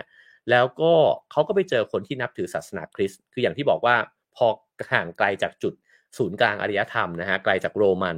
ก็ไม่ได้มีผลอะไรกับศาสนา คือศาสนาคริสต์เนี่ยไม่ไม่ได้มาถึงดินแดนแถบนี้ แต่การค้าแล้วก็การไปปล้นสะดมเนี่ยแหละที่ทำให้เขาเนี่ยไปเอาศาสนาคริสต์เนี่ยเข้ามานะฮะพอเล่าบ่อยๆปุ๊บเนี่ย ก็กลายเป็นว่าออคนในท้องถิ่นเดิมเนี่ยก็เริ่มรู้จักนะฮะแล้วก็หัวหน้าหรือว่ากษัตริย์ในสแกนดิเนเวียเองเนี่ยเริ่มเห็นข้อได้เปรียบทางการเมืองว่าเอ้ยถ้าเกิดว่าเราเป็นคริสเนี่ยเราก็อาจจะเชื่อมโยงกับพวกยุโรปแผ่นดินใหญ่เนี่ยได้ด้วยเหมือนกันนะฮะก็เลยเริ่มมีการยอมนับถือศาสนาคริสต์เนี่ยในสแกนดิเนเวีย แล้วก็ที่เป็นที่เออเป็นไฮไลท์สำคัญก็คือฮาโรลด์บลูทูธนะฮะกษัตริย์แห่งเดนมาร์กเนี่ยก็เปลี่ยน ศาสนาอย่างเป็นทางการเนี่ยในปีคศ 960 นะครับ นอร์เวย์ก็ประกาศถัดมาแล้วก็สวีเดนก็ประกาศถัดมานะฮะ ทีนี้พอเปลี่ยนปุ๊บเนี่ยเขาก็บอกว่าบรรดาอาณานิคม จะเรียกอาณานิคมก็ไม่ถูกนะฮะ บรรดาพื้นที่ที่เขาไปเข้าไปครอบครองใหม่ๆนะฮะ ทั้งที่ออร์กนีย์เชตแลนด์นะฮะ แฟโรหมู่เกาะแฟโรนะครับ แล้วก็ไอซ์แลนด์ แล้วก็กรีนแลนด์เนี่ยก็เปลี่ยนศาสนาไปด้วย ก็คือไวกิ้งเนี่ยแผ่กระจายเนี่ยไปทั่วตามหมู่เกาะแล้วก็เกาะเหล่านี้แล้วนะครับ บรรดาหมู่เกาะและเกาะเหล่านี้ก็เลยกลายมาเป็นดินแดนของศาสนาคริสต์เนี่ยด้วยเช่นกันนะฮะทีนี้อ๋อมันก็เลยส่งผลกระทบนะครับกับความเชื่อของพื้นที่เดิม เพราะว่าจริง ๆ แล้วเนี่ยอย่างที่เราทราบกันว่าชาวนอสเนี่ยก็มีเรื่องเล่าของตัวเอง มีเทพต่างๆนะฮะเทพโอดิน มีทอมีเอ่ออะไรอีกมากมายเลยนะฮะถ้าเกิดว่าอ่านอ่านตำนานเทพของนอสเนี่ยก็จะ สนุกสนานไม่ต่างจากเทพกรีกด้วยเหมือนกันนะครับ ทีนี้พอศาสนาคริสต์เข้ามาเนี่ยก็ต้องนับถือพระเจ้าองค์เดียวนะฮะบรรดาเทพเจ้าต่างๆ นานาที่เคยมีอยู่เนี่ยก็จะต้องถูกก็เหมือนกับว่าใครนับถือก็อาจจะผิดแล้วนะฮะในทุกวันนี้ เพราะฉะนั้นเนี่ยวิธีการมองของเออมองตัวเองเนี่ยของชาวสแกนดิเนเวียเนี่ยตั้งแต่รับศาสนาคริสต์เข้ามาเนี่ยก็เปลี่ยนไปนะครับ แล้วก็ ตรงนี้ก็ห้อยไว้ตรงนี้ก่อนนะครับ ทีนี้กลัวจะเล่าไม่ทัน เพราะว่าเดี๋ยวจะต้องพาไปถึงไอซ์แลนด์นะฮะทีนี้เขาก็เล่าไปเล่าต่อนะฮะว่าบรรดาเกาะทั้งหลายเนี่ยก็ได้รับอิทธิพลนะครับจากจากแผ่นดินใหญ่ขออนุญาตเรียกง่าย ๆ แบบนี้แล้วกันนะฮะว่าแผ่นดินตรงส่วนสแกนดิเนเวียเนี่ยที่เป็นจุดเริ่มต้นของชาวไวกิ้งที่แพร่ออกไปเนี่ยนะครับ แต่ว่ามันมีหลายแผ่นดินเลยที่มันมีความแตกต่างกัน ทีนี้เนี่ยนี่คือไฮไลท์ของบทนี้นะครับว่า แล้วบรรดาเกาะและหมู่เกาะต่างๆเนี่ยทำไมมันลงเอยไม่เหมือนกันทำไมบางอันรอด บางอันเนี่ยรุ่งเรืองจนถึงปัจจุบันนะฮะในขณะที่บางที่เนี่ยชาวไวกิ้งก็ไม่สามารถที่จะอยู่ได้ แล้วก็ต้องเหมือนกับยกทัพกลับนะฮะยกพลกลับ แล้วก็ไม่ไม่สามารถที่จะตั้งรกรากได้ที่นั่น มันมีความแตกต่างกันเนี่ยยังไงบ้างนะครับ ผมขออนุญาตตัดภาพมาที่ไอซ์แลนด์เลยนะฮะเขาบอกว่าไอซ์แลนด์เนี่ยจริงๆแล้วเป็นประเทศที่ระบบนิเวศเนี่ยถูกทำลายอย่างหนักหน่วงที่สุดในยุโรปนะฮะตั้งแต่มนุษย์เริ่มตั้งถิ่นฐานครั้งแรกเนี่ยต้นไม้แล้วก็พืชพันธุ์ธรรมชาติดั้งเดิมของประเทศส่วนใหญ่เนี่ยถูกทำลายนะฮะจริงๆ เดี๋ยวจะรอฟังจากพี่เตาพี่อ้อยพี่จอบนะฮะผู้ที่เคยไปไอซ์แลนด์กันมาแล้วนะครับ แล้วก็เขาก็บอกว่าดินราวครึ่งหนึ่งเนี่ย ของดินดั้งเดิมถูกชะล้างลงสู่มหาสมุทรนะฮะลองคิดดูว่าดินครึ่งหนึ่งเนี่ยหายไปจากหน้าดินนะครับ ผลก็คือว่าพื้นที่ของไอซ์แลนด์หลาย ๆ แห่งเนี่ยเคยเขียวขจีนะฮะตอนที่ไวกิ้งเนี่ยยกพลขึ้นบกเป็นครั้งแรกนะครับ ตอนนี้กลายเป็นพื้นที่ทะเลทรายสีน้ำตาลไร้ชีวิตนะฮะตอนครั้งหนึ่งเนี่ยที่องค์การนาซาเนี่ยพยายามที่จะหาพื้นที่สักที่หนึ่งบนโลกใบนี้นะฮะที่มีสภาพใกล้เคียงดวงจันทร์มากที่สุดเนี่ยนะฮะ เขาก็เลือกไอซ์แลนด์เนี่ยแหละ เพราะว่ามันดูเหมือนดวงจันทร์ที่สุดแล้ว แล้วก็ให้มนุษย์อวกาศเนี่ยได้ลองมาเตรียมความพร้อมนะฮะในการจอดดวงจันทร์ที่นี่นะครับเพราะฉะนั้นเวลาที่ไปไอซ์แลนด์แล้วบอกว่า ผมได้ยินเพื่อนๆหลายคนบอกว่ามันไม่เหมือนที่ไหนในโลกใบนี้อะไรเงี้ยนะฮะภูมิประเทศมันแปลกตา ก็น่าจะเกิดขึ้นจากสิ่งนี้นะครับทีนี้จาเร็ดไดมอนด์ก็เล่าต่อไปนะครับ ว่าองค์ประกอบ 4 อย่างเนี่ยที่หลอมรวมมาเป็นสภาพแวดล้อมของไอซ์แลนด์เนี่ยมันคืออะไรหนึ่งก็คือ ไฟจากภูเขาไฟสองคือน้ำแข็งสามคือน้ำนะครับ และสี่ก็คือลมนะฮะทีนี้เนี่ยก็เล่าไล่ไปตั้งแต่ประวัติศาสตร์ของภูมิศาสตร์เลยนะฮะว่าแผ่นดินไอซ์แลนด์เนี่ยมันเกิดขึ้นจากเปลือกโลก ทวีปอเมริกากับแผ่นยูเรเชียเนี่ยเคลื่อนเคลื่อนตัวมาชนกันนะฮะแล้วก็ก็เลยมีภูเขาไฟระเบิดเนี่ยเกิดขึ้นนะครับบางทีมันก็มีภูเขาไฟเนี่ยโผล่ขึ้นกลางมหาสมุทรนะฮะแล้วมันก็พอมันโผล่ขึ้นมาเนี่ยมันก็กลายเป็นแผ่นดินใหม่นะฮะ ซึ่งไอซ์แลนด์เกาะไอซ์แลนด์เนี่ยก็ถือเป็นหนึ่งในนั้น แล้วก็มีขนาดที่ใหญ่ที่สุดนะครับฉะนั้นเนี่ยในไอซ์แลนด์ก็เลยมีภูเขาไฟเนี่ยอยู่เป็นจำนวนมาก และโดยเฉลี่ยเนี่ยอย่างน้อยที่สุดจะมีภูเขาไฟระเบิดนะฮะหนึ่งครั้งในทุกๆ 10 ปีโหอันนี้ถี่มากเลยนะฮะคือไม่ 10 ปีหรือ 20 ปีเนี่ยจะมีภูเขาไฟระเบิด 1 ครั้ง และนอกจากนั้นเนี่ยไอซ์แลนด์ก็เลยมีน้ำพุร้อนนะครับแล้วก็มีสิ่งที่สำคัญมากๆในยุคปัจจุบันนั่นก็คือ แหล่งพลังงานใต้พิภพเป็นจำนวนมาก และนี่ก็คือจุดเปลี่ยนเกมนะฮะพอมีแหล่งพลังงานแล้วเนี่ยก็ใช้แหล่งพลังงานนั้นเนี่ยมาแทนพลังงานฟอสซิลนะครับก็ทำให้เขาใช้ประโยชน์จากแหล่งพลังงานใต้ดินเนี่ยได้เยอะเลยนะฮะทีนี้มาถึงองค์ประกอบที่ 2 ก็คือน้ำแข็งนะครับ เดี๋ยวเราจะพาไปสู่จุดที่ตั้งคำถามไว้นะฮะว่าทำไมบางที่สำเร็จบางที่เนี่ยถึงล่มสลายไปนะครับ ก็น้ำแข็งเนี่ยก็เป็นแผ่นน้ำแข็งที่ปกคลุมที่ราบส่วนใหญ่นะฮะ เพราะฉะนั้นเนี่ยไอการที่น้ำแข็งปกคลุมเนี่ยก็สร้างปัญหาหรือว่าสร้างอุปสรรคเนี่ยในการใช้ชีวิตอยู่พอสมควรนะครับ ปลูกพืชอะไรก็ไม่ค่อยได้ อย่างที่ 3 คืออากาศที่หนาวเย็นนะฮะน้ำที่ตกลงมาเนี่ยทั้งฝนแล้วก็หิมะเนี่ยก็ไหลไปสู่มหาสมุทรเนี่ยในรูปของทานน้ำแข็งลงไปสู่แม่น้ำต่างๆเนี่ยซึ่งก็ท่วมอยู่เป็นครั้งเป็นคราวนะครับหลายครั้งที่เกิดอุทกภัยรุนแรงขึ้นมานะฮะและอย่างสุดท้ายที่ไอซ์แลนด์มีก็คือลมลมพัดที่แรงมากนะครับ ซึ่งไอ้เจ้า 4 สิ่งที่พูดมาทั้งภูเขาไฟความหนาวเย็นนะฮะน้ำแล้วก็ลม น้ำซึ่งบวกน้ำแข็งเข้าไปด้วยเนี่ยนะฮะทั้งหมดทั้งมวลเนี่ยล้วนแล้วแต่ทำให้แผ่นดินเนี่ยถูกชะล้างแล้วก็กัดกร่อนเนี่ยลงไปอย่างมาก แล้วหน้าดินของไอซ์แลนด์เนี่ยมันก็เลยหายไปอย่างที่บอกนะฮะแต่มันก็มีเหตุผลที่ฟังและเห็นภาพมากกว่าทั้งหมดที่เล่ามาอีกนะฮะ คือเขาบอกว่าลองจินตนาการว่าคุณเป็นชาวไวกิ้งแล้วคุณถ่อเรือไปใช่ไหมฮะไม่ใช่ถ่อเรือคือล่องเรือไปเนี่ยนะครับแล้วก็ไปเจอแผ่นดินใหม่นะฮะเป็นเกาะเลยเขียวขจีเลยครับเขาบอกไอซ์แลนด์ตอนนั้นเนี่ยเขียวขจีเต็มไปด้วยหญ้าเลี้ยงสัตว์ สมุนไพรมีมอสนะฮะดูเหมือนเป็นสวรรค์เลยเป็นอุดมคติเลยของการเพาะปลูกแล้วก็ทำปศุสัตว์นะฮะ อย่างน้อยอะดูดีๆเฮ้ยมันอาจจะเพาะปลูกไม่ไม่ค่อยได้ก็ได้แต่ว่า ก็น่าจะเลี้ยงปศุสัตว์เนี่ยได้นะฮะแต่จริงๆเนี่ยในตอนนั้นดินก็อุดมสมบูรณ์มากด้วยซ้ำนะครับ แต่ว่าด้วยความที่ไอซ์แลนด์เนี่ยอยู่สูงนะฮะแล้วก็อากาศหนาวเย็นกว่าเนี่ยผู้ที่ตั้งถิ่นฐานใหม่พอเข้าไปตั้งถิ่นฐานแล้วก็เลยเข้าใจว่าโอเคงั้นมันคงมีฤดูกาลเนี่ยให้เพาะปลูกเนี่ยไม่ยาวเท่าไหร่ ก็เน้นไปที่การเลี้ยงสัตว์นะครับ แต่อย่างที่สองเนี่ยที่มันสำคัญนะฮะเขาบอกว่า แผ่นดินของไอซ์แลนด์เนี่ยมันเกิดขึ้นจากเถ้าถ่านของการระเบิดของภูเขาไฟฮะคือพอภูเขาไฟมันระเบิดเนี่ยมันปุ้งขึ้นมาเนี่ยนะฮะแล้วก็ทำให้ไอ้เจ้าเท่าฐานนั้นเนี่ยมันเป็นฝุ่นผงเนี่ยนะฮะซึ่งเขาบอกว่ามันมันละเอียดเนี่ยเหมือนกับแป้งฝุ่นที่เราใช้ทาหน้าทาตัวแบบนี้เลยนะครับซึ่งไอ้บรรดาแป้งฝุ่นเหล่านี้เนี่ยมันก็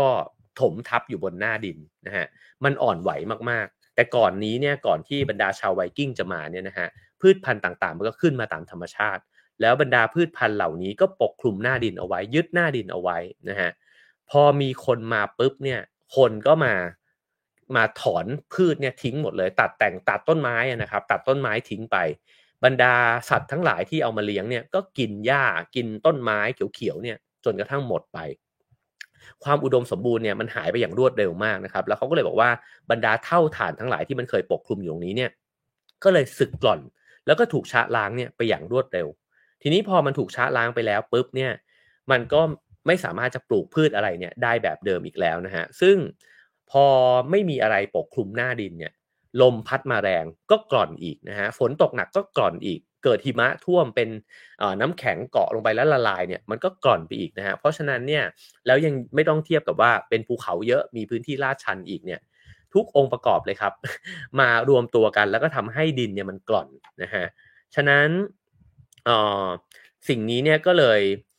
ก็เลยทำให้ทำให้แผ่นดินเนี่ยของไอซ์แลนด์เนี่ยนะครับมันก็เปลี่ยนแปลงอย่างรวดเร็วไปด้วยเช่นกันนะฮะเขาบอกว่าการเข้าครอบครองดินแดนของไอซ์แลนด์เนี่ยเริ่มต้นอย่างจริงจังประมาณคศ870นะครับแล้วก็สิ้นสุดเนี่ยในคศ930 ซึ่งไม่ไม่ได้เยอะเลยนะฮะแล้วดินทั้งหมดที่เหมาะกับการ ทำการเกษตรเนี่ยก็ถูกครอบครองเนี่ยกันหมดแล้วนะฮะแล้วก็ผู้คนที่มาจากนอร์เวย์ในแผ่นดินเดิมเนี่ยก็เหมือนกับแผ่ไม่ได้เต็มพื้นที่ประเทศนะฮะแต่ว่าพื้นที่ที่มันพอจะใช้ประโยชน์ได้เนี่ยมันครบละมันมันมาได้แค่นี้นะฮะทีนี้เขาก็ไปขุดค้นขุดค้นนะฮะเจอว่ามีสัตว์อะไรบ้างเนี่ยพ้นคบค้นพบกระดูกสัตว์เนี่ยถึงเกือบห้าหมื่นชิ้นนะฮะปรากฏว่าสัตว์ในตระกูลวอลลัสเนี่ยก็ถูกล่า เพราะว่ามันเหมือนกับในเมื่อพื้นพื้นดินมันไม่อุดมสมบูรณ์ซะแล้วเนี่ยก็ต้องหันไปหาทะเลนะหันไปหาสัตว์อื่นนะครับ แล้ววอลลัสเนี่ยก็ถูกฆ่าจนกระทั่งสูญพันธุ์ไป แล้วก็หันมาล่าแมวน้ำแทนพอล่าแมวน้ำแมวน้ำเริ่มเริ่มเหลือน้อยก็เลยหันไปหาปลานะครับ ก็เลยพวกปลาทราวส์ปลาแซลมอน แล้วก็ปลาค็อดปลาแฮดด็อกต่างๆเนี่ยก็เริ่มที่จะจะถูกชาวไอซ์แลนด์เนี่ยจับขึ้นมากินนะฮะแล้วก็ยังคงมาเป็นเศรษฐกิจที่สำคัญของไอซ์แลนด์เนี่ยอยู่จนถึงทุกวันนี้นะฮะ ทีนี้เนี่ยเขาก็เล่าต่อว่าพื้นที่ป่าในไอซ์แลนด์เนี่ยคิดเป็นสัดส่วนประมาณ 1 ใน 4 ของประเทศนะฮะแล้วก็พอเข้าไปเนี่ยก็โค่นล้มต้นไม้เนี่ยเพื่อที่จะเอามาทำเป็นทุ่งเลี้ยงสัตว์นะฮะไม้พวกนั้นก็เอามาทำเป็นเชื้อเพลิงเอามาแปรรูปนะฮะเอามาทำเป็นถ่าน ปรากฏว่าเนื้อที่ป่าไม้ดั้งเดิมราว 80%เนี่ยนะฮะถูกโค่นเพียงแค่ในเวลาไม่กี่สิบปีแรกเท่านั้น ในตอนที่ชาวไวกิ้งเนี่ยขึ้นไปอยู่บนเกาะแห่งนั้นนะครับ แล้วก็ปัจจุบันเนี่ยมีเนื้อที่ป่าที่ถูกโค่นเนี่ยไปแล้วนะฮะประมาณ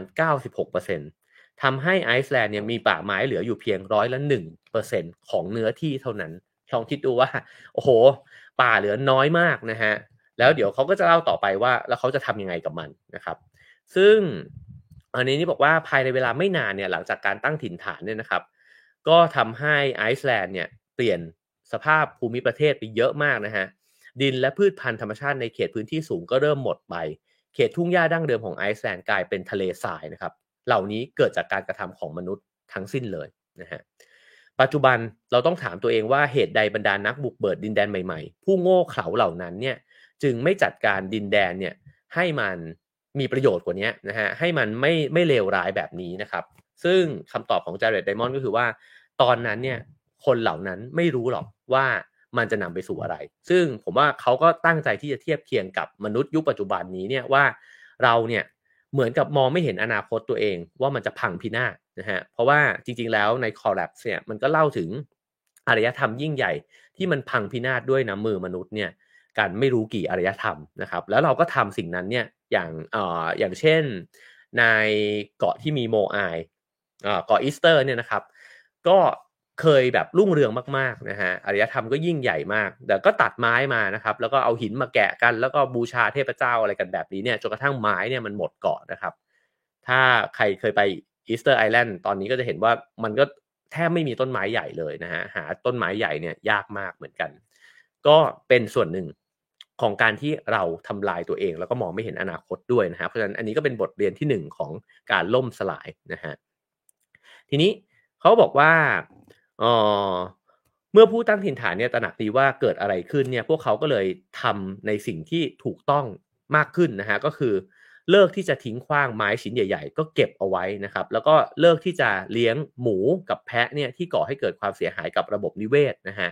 แล้วก็บรรดาฟาร์มต่างๆเนี่ยก็มารวมตัวกันมากขึ้นเหมือนช่วยกันเลี้ยงเนี่ยแล้วก็จำกัดพื้นที่เนี่ยมากขึ้นนะฮะแล้วก็ให้ความสำคัญกับเรื่องของดินสึกกร่อนเนี่ยมากขึ้นเรื่อยๆ ด้วยเหมือนกัน ซึ่งการตัดสินใจดังกล่าวนี้เนี่ยมันส่งผลให้เกิดบุคลิกอย่างหนึ่งของชาวไอซ์แลนด์นะฮะแล้วก็อาจจะโยงมาจนถึงปัจจุบันเลยด้วยซ้ำเพราะว่าพอเกิดวิกฤตขึ้นแล้วเนี่ยคนมันต้องผนึกกำลังกันพอผนึกกำลังกันต้องคุยกันมากขึ้นใช่ไหมฮะพอคุยกันมากขึ้นเนี่ยความเป็นชุมชนเนี่ยมันมากขึ้นจาเร็ด ไดมอนด์เนี่ยโยงคำว่าอนุรักษ์นิยมเนี่ยอยู่ในเนื้อตัวของชาวไอซ์แลนด์ด้วยนะฮะว่าเขาก็เลยมีความคิดแบบอนุรักษ์นิยมก็คือว่าไม่ต้องการเปลี่ยนแปลงอะไรมากเนี่ยด้วย ก็คือ 1 มีความเป็นชุมชนนะฮะ 2 ก็คือมีความคิดว่าไม่อยากจะเปลี่ยนแปลงอะไรนัก เพราะอะไร เพราะเขารู้ว่าเขาเนี่ยเป็นคนที่มาเปลี่ยนแปลงพื้นแผ่นดินนี้ แล้วมันนำไปสู่ความความเปลี่ยนแปลงไปในทิศทางที่เป็นลบนะฮะทีนี้ในนี้ก็เล่าว่ารัฐบาลเดนมาร์กเองเนี่ยที่เคยปกครองไอซ์แลนด์นะฮะตั้งแต่ในปี 1,300ไปปลายเกือบ1,400 เนี่ยนะฮะก็ต้องผิดหวังกับทัศนคติของชาวไอซ์แลนด์เนี่ยอยู่เสมอ เพราะรัฐบาลเนี่ยพยายามที่จะบอกว่าให้ปรับปรุง สภาพแวดล้อมต่างๆนะฮะว่าทำนู่นทำนี่ทั้งเรื่องการจับปลาทั้งเรื่องการเอ่อทำอุตสาหกรรมนะฮะทั้งเรื่องของการเลี้ยงสัตว์เนี่ยแต่ชาวไอซ์แลนด์เนี่ยมักจะปฏิเสธ แล้วก็ไม่สนด้วยว่าจะมีผลลัพธ์หรือผลประโยชน์เนี่ยที่ได้รับเนี่ยมากแค่ไหนก็ตามนะฮะเพราะว่าในนี้อธิบายว่าทัศนะเชิงอนุรักษ์นิยมของชาวไอซ์แลนด์เนี่ยไม่ต้องการเปลี่ยนแปลงอะไรที่มันเสี่ยง เพราะกลัวว่าพอเปลี่ยนแปลงไปแล้วเนี่ยมันจะนำไปสู่สิ่งที่สิ่งที่เลวร้ายกว่าเดิมนะครับ ก็เลยบอกว่าขออย่าให้เราเนี่ยเปลี่ยนแปลงอะไรเลย ทีนี้มาถึงเรื่องของอในนี้ก็บอกว่าส่วนหนึ่งเนี่ยนะฮะที่ทำให้ทำให้ไอซ์แลนด์เนี่ยยังอยู่รอดมาได้ ก็คือชาวไวกิ้งเนี่ยยังอยู่บนเกาะแห่งนั้นเนี่ยแล้วไม่ล้มหายตายจากไปได้เนี่ยนะครับ ก็ส่วนหนึ่งก็คือเพราะว่ามันมีปลาเยอะโชคดีนะฮะเหมือนนอร์เวย์ก็คือมีปลาเนี่ยอยู่ริมฝั่งของเขาเนี่ยเยอะก็เลยยังยังมีชีวิตรอดอยู่นะฮะทีนี้ เขาก็พอพอปลาเยอะจับปลาได้เนี่ยก็ขายปลาด้วยนะฮะแล้วก็เนื่องจากในไอซ์แลนด์เองเนี่ยไม่มีต้นไม้ใหญ่สำหรับต่อเรือดี ๆ ได้ ปลาที่จับได้เนี่ยก็เลยต้องส่งออกเนี่ยโดยเรือต่างชาตินะฮะแต่ก่อนเนี่ยต้องเป็นเรือนอร์เวย์อังกฤษแล้วก็เยอรมันเนี่ยไปรับปลาจากไอซ์แลนด์มา จากนั้นเนี่ยก็ขยับมาเป็นเรือของฝรั่งเศสแล้วก็ดัตช์นะฮะในช่วงศตวรรษที่ 19เนี่ยไอซ์แลนด์ก็เลยถึงจะค่อยๆพัฒนากองเรือของตัวเองเนี่ยขึ้นมาได้ แล้วก็ความเปลี่ยนแปลงนี้มันเกิดขึ้นว่า เมื่อเรือมันเปลี่ยนจากเรือไม้เนี่ยไปเป็นเรือเหล็ก นี่ก็เป็นอีกจุดเปลี่ยนหนึ่งนะฮะเพราะว่าถ้ายังเป็นเรือไม้เนี่ยไอซ์แลนด์ก็ยังเป็นรอง เพราะว่าเขาไม่มีไม้ใหญ่นะฮะทีนี้พอเป็นเรือเหล็กแล้วเนี่ยเขาก็เริ่มมีเรือของตัวเองเนี่ยขึ้นมาได้ แล้วก็โลกมันก็เปลี่ยนแปลงไปแล้วนะฮะก็หลังปฏิวัติอุตสาหกรรมขึ้นมาเนี่ยก็ปรากฏว่าพอถึงในปี 1950 นะฮะกว่าร้อยละ90 ของสินค้าส่งออกทั้งหมดของไอซ์แลนด์เนี่ยเป็นผลิตภัณฑ์สัตว์น้ำจากทะเลร้อยละ90นะครับ ปัจจุบันไอซ์แลนด์ถือเป็นประเทศในกลุ่มสแกนดิเนเวียที่มีประชากรในเขตเมืองมากที่สุด คืออย่างที่ผมไปเที่ยวมาก็จะเห็นว่าโดยเฉพาะนอร์เวย์เราชัดเจนมากเลยว่าเมืองเนี่ยไม่หนาแน่นเลย แล้วก็มันก็กระจายตัวเนี่ยออกไปในพื้นที่ต่างๆ ครอบคลุมไปหมดเลยนะฮะหนังสือเล่มหนึ่งเนี่ยก็อธิบายว่า เพราะว่าเขาเนี่ยใช้ทรัพยากรธรรมชาติเยอะนะฮะแล้วก็คนทำประมงกันอยู่เยอะ เพราะฉะนั้นไม่จำเป็นที่จะต้องเข้ามาหางานในเมืองกันนะฮะ ตัวสวีเดนเองก็เหมือนกันสวีเดนอาจจะมีคนในเมืองเยอะหน่อยนะครับ แต่ว่าในพื้นที่อื่นๆเนี่ยก็มีเมืองใหญ่ แล้วก็มีเมืองท่ามีเมืองที่ผู้คนกระจายตัวกันอยู่เยอะด้วยเช่นกันนะครับ ในนี้เนี่ยบอกว่าไอซ์แลนด์เนี่ยเป็นประเทศที่ประชากรครึ่งหนึ่งเนี่ยอาศัยอยู่ในเรกยาวิกนะฮะก็อยู่ในเมืองหลวง แล้วก็ยังคงเป็นเทรนด์นี้อยู่ก็คืออพยพกันย้ายกันเข้ามาเนี่ยเพื่อหางานทำในนี้ก็ใช้คำว่าก็เข้ามาดื่มโค้กนะฮะแล้วก็มุ่งหน้าสู่วัฒนธรรมโลกก็เป็น เป็นเอ่อเข้าสู่ globalization แล้วก็เข้ามาเป็นพลเมืองของเมืองนะฮะแล้วอะไรที่เป็นจุดที่ทำให้ไอซ์แลนด์เนี่ยเป็นประเทศร่ำรวยนะฮะที่เล่ามาเนี่ยดูไม่น่าจะมีความหวังอะไรเลยนะครับทรัพยากรธรรมชาติไม่มีแล้วก็ไปทำลาย ทรัพยากรธรรมชาติของตัวเองเนี่ยแทบจะสูญสิ้นแล้วนะฮะหนึ่งก็คือว่าต้องขอบคุณปลาที่มีอยู่อย่างอุดมสมบูรณ์นะครับทุกวันนี้ก็ยังไม่หมดไม่สิ้นนะฮะสองก็คือพลังงานความร้อนใต้พิภพแล้วก็กระแสไฟฟ้าพลังน้ำ จากแม่น้ำทุกสายนะครับเขาบอกว่าการที่ไม่จำเป็นจะต้องพึ่งพาไม้สูงเนี่ยในการก่อสร้างเรืออีกต่อไปนะครับ แล้วก็เรือเนี่ยทำจากโลหะขึ้นมาเนี่ยก็ทำให้ประเทศที่เคยยากจนที่สุดในทวีปยุโรปเนี่ยกลายเป็นประเทศหนึ่งที่ร่ำรวยที่สุดในโลกนะฮะก็นี่คือจุดเปลี่ยนก็เป็นเรื่องของพลังงานด้วยเช่นกันนะครับ ทีนี้จะพยายามเล่าให้ทันนะก็คือว่ามาถึงว่า เขาว่ามาดูกันว่าไอซ์แลนด์เนี่ยยืนหยัดยังไง เทียบกับนิคมอื่นๆนะฮะที่ชาวไวกิ้งเนี่ยไปยึดแล้วก็ แล้วก็เหมือนกับไม่สำเร็จ หรือว่าไม่เจริญรุ่งเรืองขึ้นมา หรือกระทั่งต้องยกพลกลับมาเนี่ยนะฮะเขาบอกว่ามีปัจจัยอยู่ 4 อย่างด้วยกันที่ที่เป็นจุดชี้วัดนะฮะหนึ่งก็คือว่าระยะการเดินทางเนี่ยด้วยเรือนะฮะจากทวีปยุโรปเนี่ยมันอยู่ไกลแค่ไหนคือกรีนแลนด์เนี่ยมันไกลเกินไป มันทำให้เวลาที่จะค้าขายอะไรเนี่ยมันลำบากนะฮะในขณะที่ไอซ์แลนด์เนี่ยแม้ว่าจะโยกตัวเองออกมาจากนอร์เวย์ก็จริง แต่มันไม่ได้ไกลยุโรปเนี่ยขนาดนั้นนะครับสองก็คือว่าการต่อต้านจากคนพื้นเมืองที่อยู่มาก่อน ก่อนที่ชาวไวกิ้งจะเข้าไปเนี่ยนะฮะมีมากน้อยแค่ไหนสามก็คือว่าพื้นที่ที่ที่ไปอยู่เนี่ยมันเหมาะสมกับการทำเกษตรเนี่ยมากแค่ไหนนะครับ แล้วก็ข้อ 4 ก็คือความเปราะบางของสภาพแวดล้อมว่ามันมนุษย์ขึ้นไปแล้วเนี่ยมันเปลี่ยนแปลงได้มากแค่ไหนนะครับใน 4 ประการนี้เนี่ยจาเรดไดมอนด์เขาบอกว่าปัจจัย 2 ข้อแรกเนี่ยของไอซ์แลนด์เนี่ยมันเป็นไปในทิศทางที่ดี นั่นก็คือมันอยู่ใกล้ยุโรป 2 ก็คือว่าในเกาะแห่งนั้นเนี่ยมันไม่มีหลักฐานนะครับว่าเคยมีมนุษย์กลุ่มไหนเนี่ยอยู่บนที่นั่นมาก่อน อาจจะมีก็อาจจะน้อยมากนะฮะ เพราะฉะนั้นเนี่ยมันก็เลยไม่ต้องไปสู้รบกับใคร แต่ในขณะที่ 2 ปัจจัยหลังเนี่ยไอซ์แลนด์ก็ถือว่าไม่ได้ดีเท่าไหร่ ก็คือพื้นที่ไม่ได้เหมาะกับการทำเกษตร 2 ก็คือว่าสภาพแวดล้อมเนี่ยเปราะบางมาก ๆนะครับฉะนั้นเนี่ยอ๋อในในข้อสรุปนี้เนี่ยเขาก็บอกว่าการที่ยังเชื่อมโยงกับโลกนะฮะแล้วก็ทำการค้ากับโลกได้เนี่ยมันเป็นจุดชี้วัดเหมือนกันว่าอารยธรรมหนึ่งเนี่ยจะล่มสลายหรือว่าจะดำเนินต่อไปได้นะครับ แล้วก็ อย่างที่สองก็คือเอเรื่องของการที่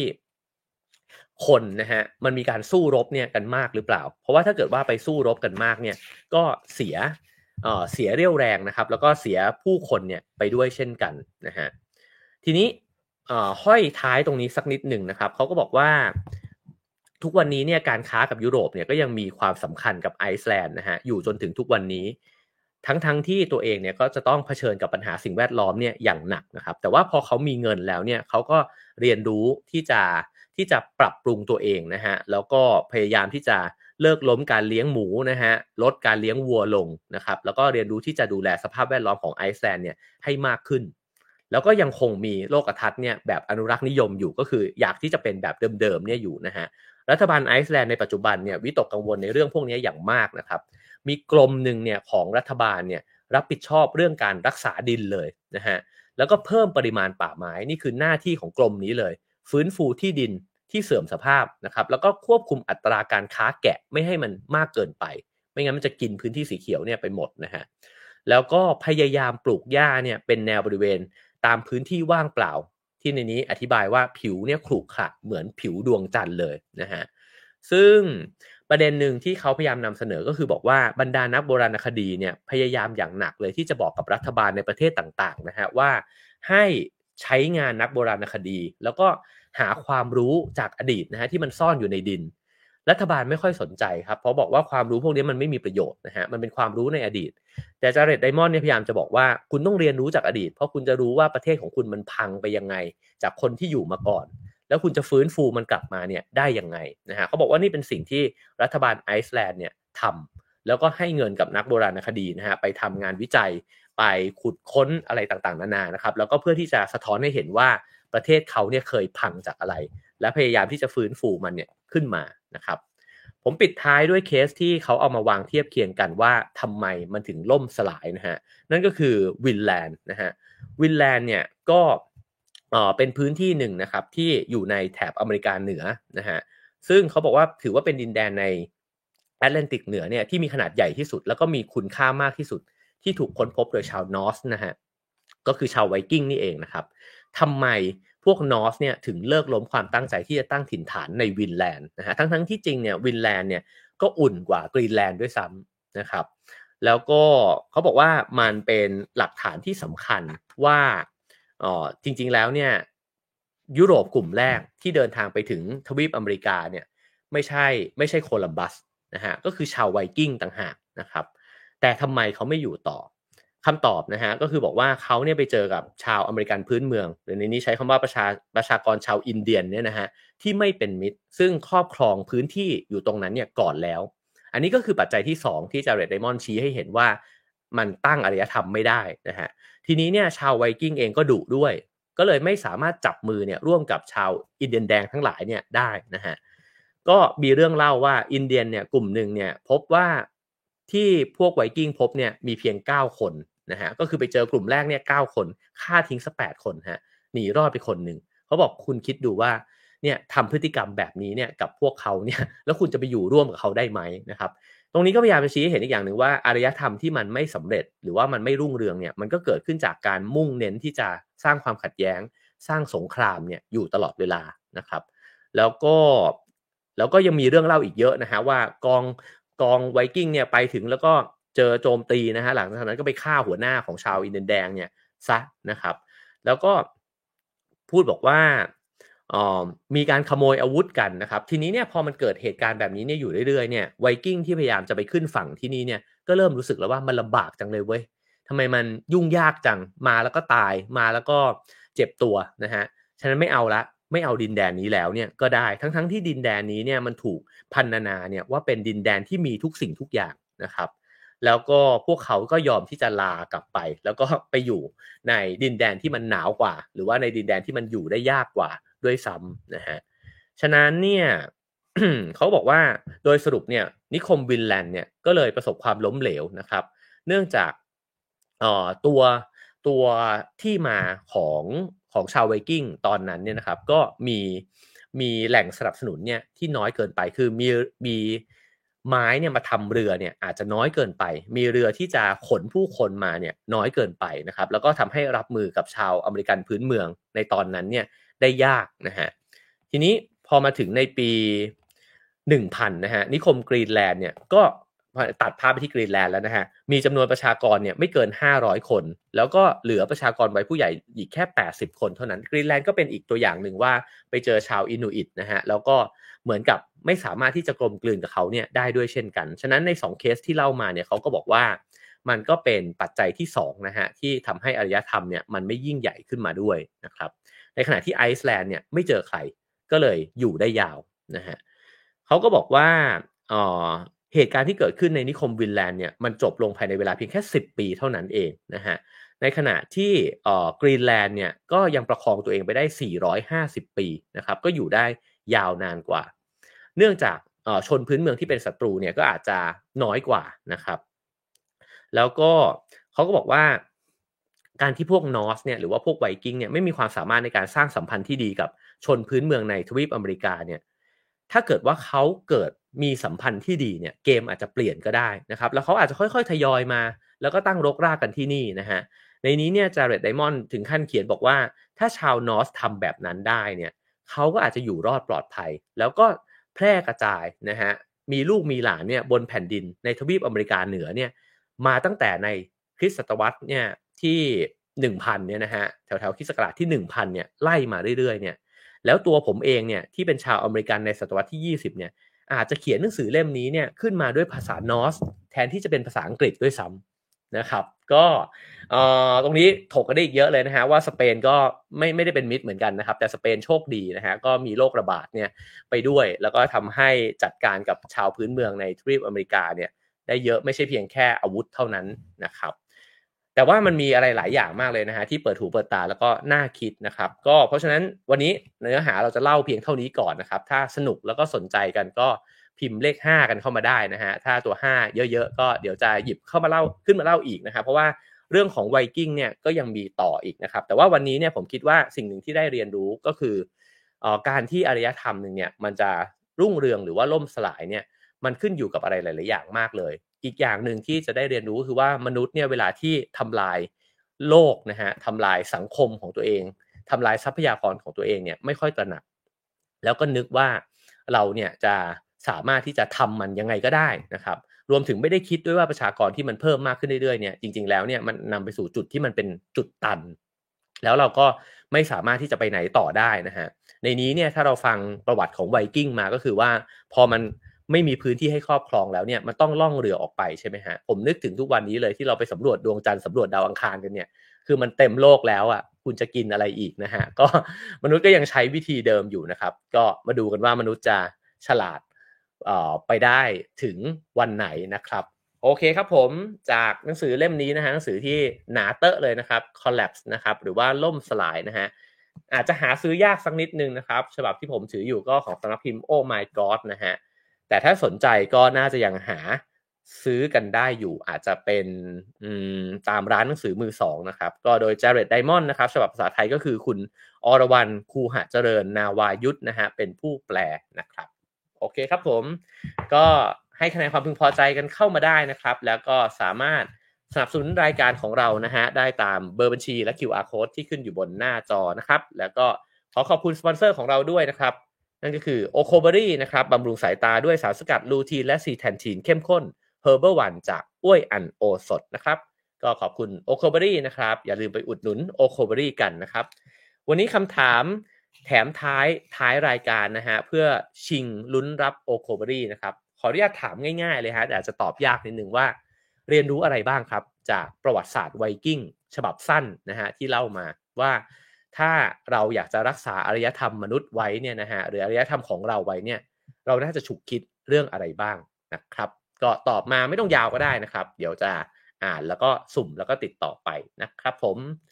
โอเคครับ ขอบคุณทุกคนเลยนะครับ ที่ฟังมาถึงตอนนี้นะฮะก็เดี๋ยวนี้เราสามารถที่จะเล่าประวัติศาสตร์กันตอนเช้านะครับ แล้วก็โอ้ดีใจมากเลยนะครับ ที่มีคนดูเยอะคนฟังเยอะเลยนะครับ ก็พรุ่งนี้จะตื่นมา จัดรายการด้วยนะครับ ก็เจอกัน7โมงเช้าหรือ8โมงเช้านะครับ เดี๋ยวมันจะขึ้นตึ้งเตือนไปอีกทีหนึ่งนะครับ ก็เจอกันได้นะครับ อาจจะเป็นสั้นๆ แล้วก็ได้ใจความนะครับ วันนี้ลาไปก่อนนะครับ ไปคุยต่อกันในคลับเฮาส์ครับผม Have a nice day ครับ